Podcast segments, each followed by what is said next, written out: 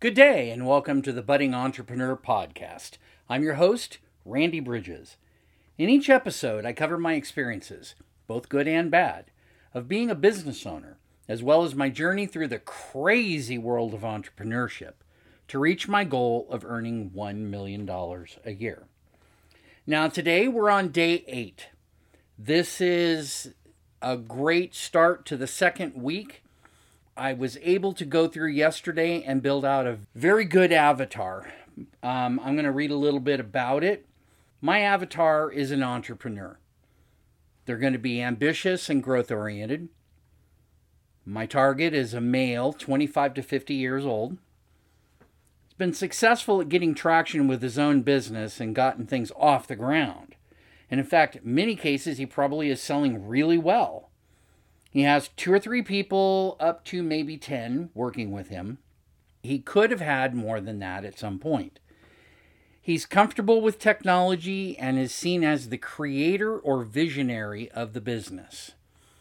Now, these are all great things because all entrepreneurs tend to fall into those same types of categories. But they also have a lot of problems. When I looked at the what are his needs and where does it hurt, the primary one is he's the bottleneck in the business. Too many things still depend on him, and it's left him feeling stretched thin and sometimes overwhelmed. We know these kind of people because it's us. We ourselves are very very much subject to the same problems. We're stuck in our business and we feel there's too much to do in too little time.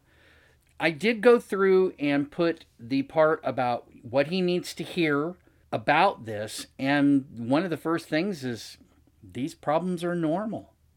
This is what happens when you get to a point where a business is successful. If you want to grow, you have to do more. So that was a really good jump off point. It's a one page document for my avatar. His name is John, by the way, and he's 47 years old. He's been in business for six years. That's the dude that everything is going to be focused on by name. When I'm looking at my business, it's all about John. So today, we're moving on from the avatar. We're now looking at building an offer. What are we going to do? What are we going to offer somebody that we think is going to be valuable to them and is also still something that we ourselves can essentially tap into our experiences and reach in very quickly and say, Yes, I can do that. This is more than just a service. We're going to have to build a hook. We're going to have to get somebody's attention. The whole idea of the avatar is we have that information we know to be able to hook that person, to get them. Let's say we're in relationships and we're offering marriage counseling that's, you know, for people that are ready to go to divorce court right now. For a lot of people, they'll be like, hey, I'm happy in my marriage. You know what? That's fine.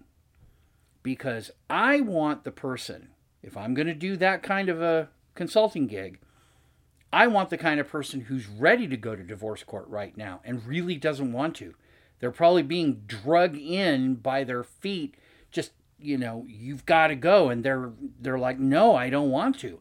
That might be the person that i would want. Now once we have the hook developed we could go to the offer but i like to do something that is a little different and this goes more with the idea of your hook is good you now develop a basic story as a pre-frame. You need to give somebody an idea generically before you jump into your offer of what it is that you're going to do. We want to focus on whether we earned this information or learned it. We want to be able to provide a pre frame of what our offer is going to be so that we're framing the environment that people are, are working with. Our offer becomes the thing that will solve what that situation is in the pre-frame. This is something that is, you know, you'll hear it from Russell Brunson a lot. Hook story offer. Offer comes last. You may work on your offer first You may provide it as a as a as a good idea, but reality is your offer has to be something that is super super valuable. And whatever you're going to charge for it is going to be like a no-brainer. Many times you want to have what they call an offer stack, which is a series of offers. Some of them might just be, "Hey, look, I wrote a book on this and and here's that book. That book is normally $49, but for the purposes of this, I'm going to put it into the package of this offer."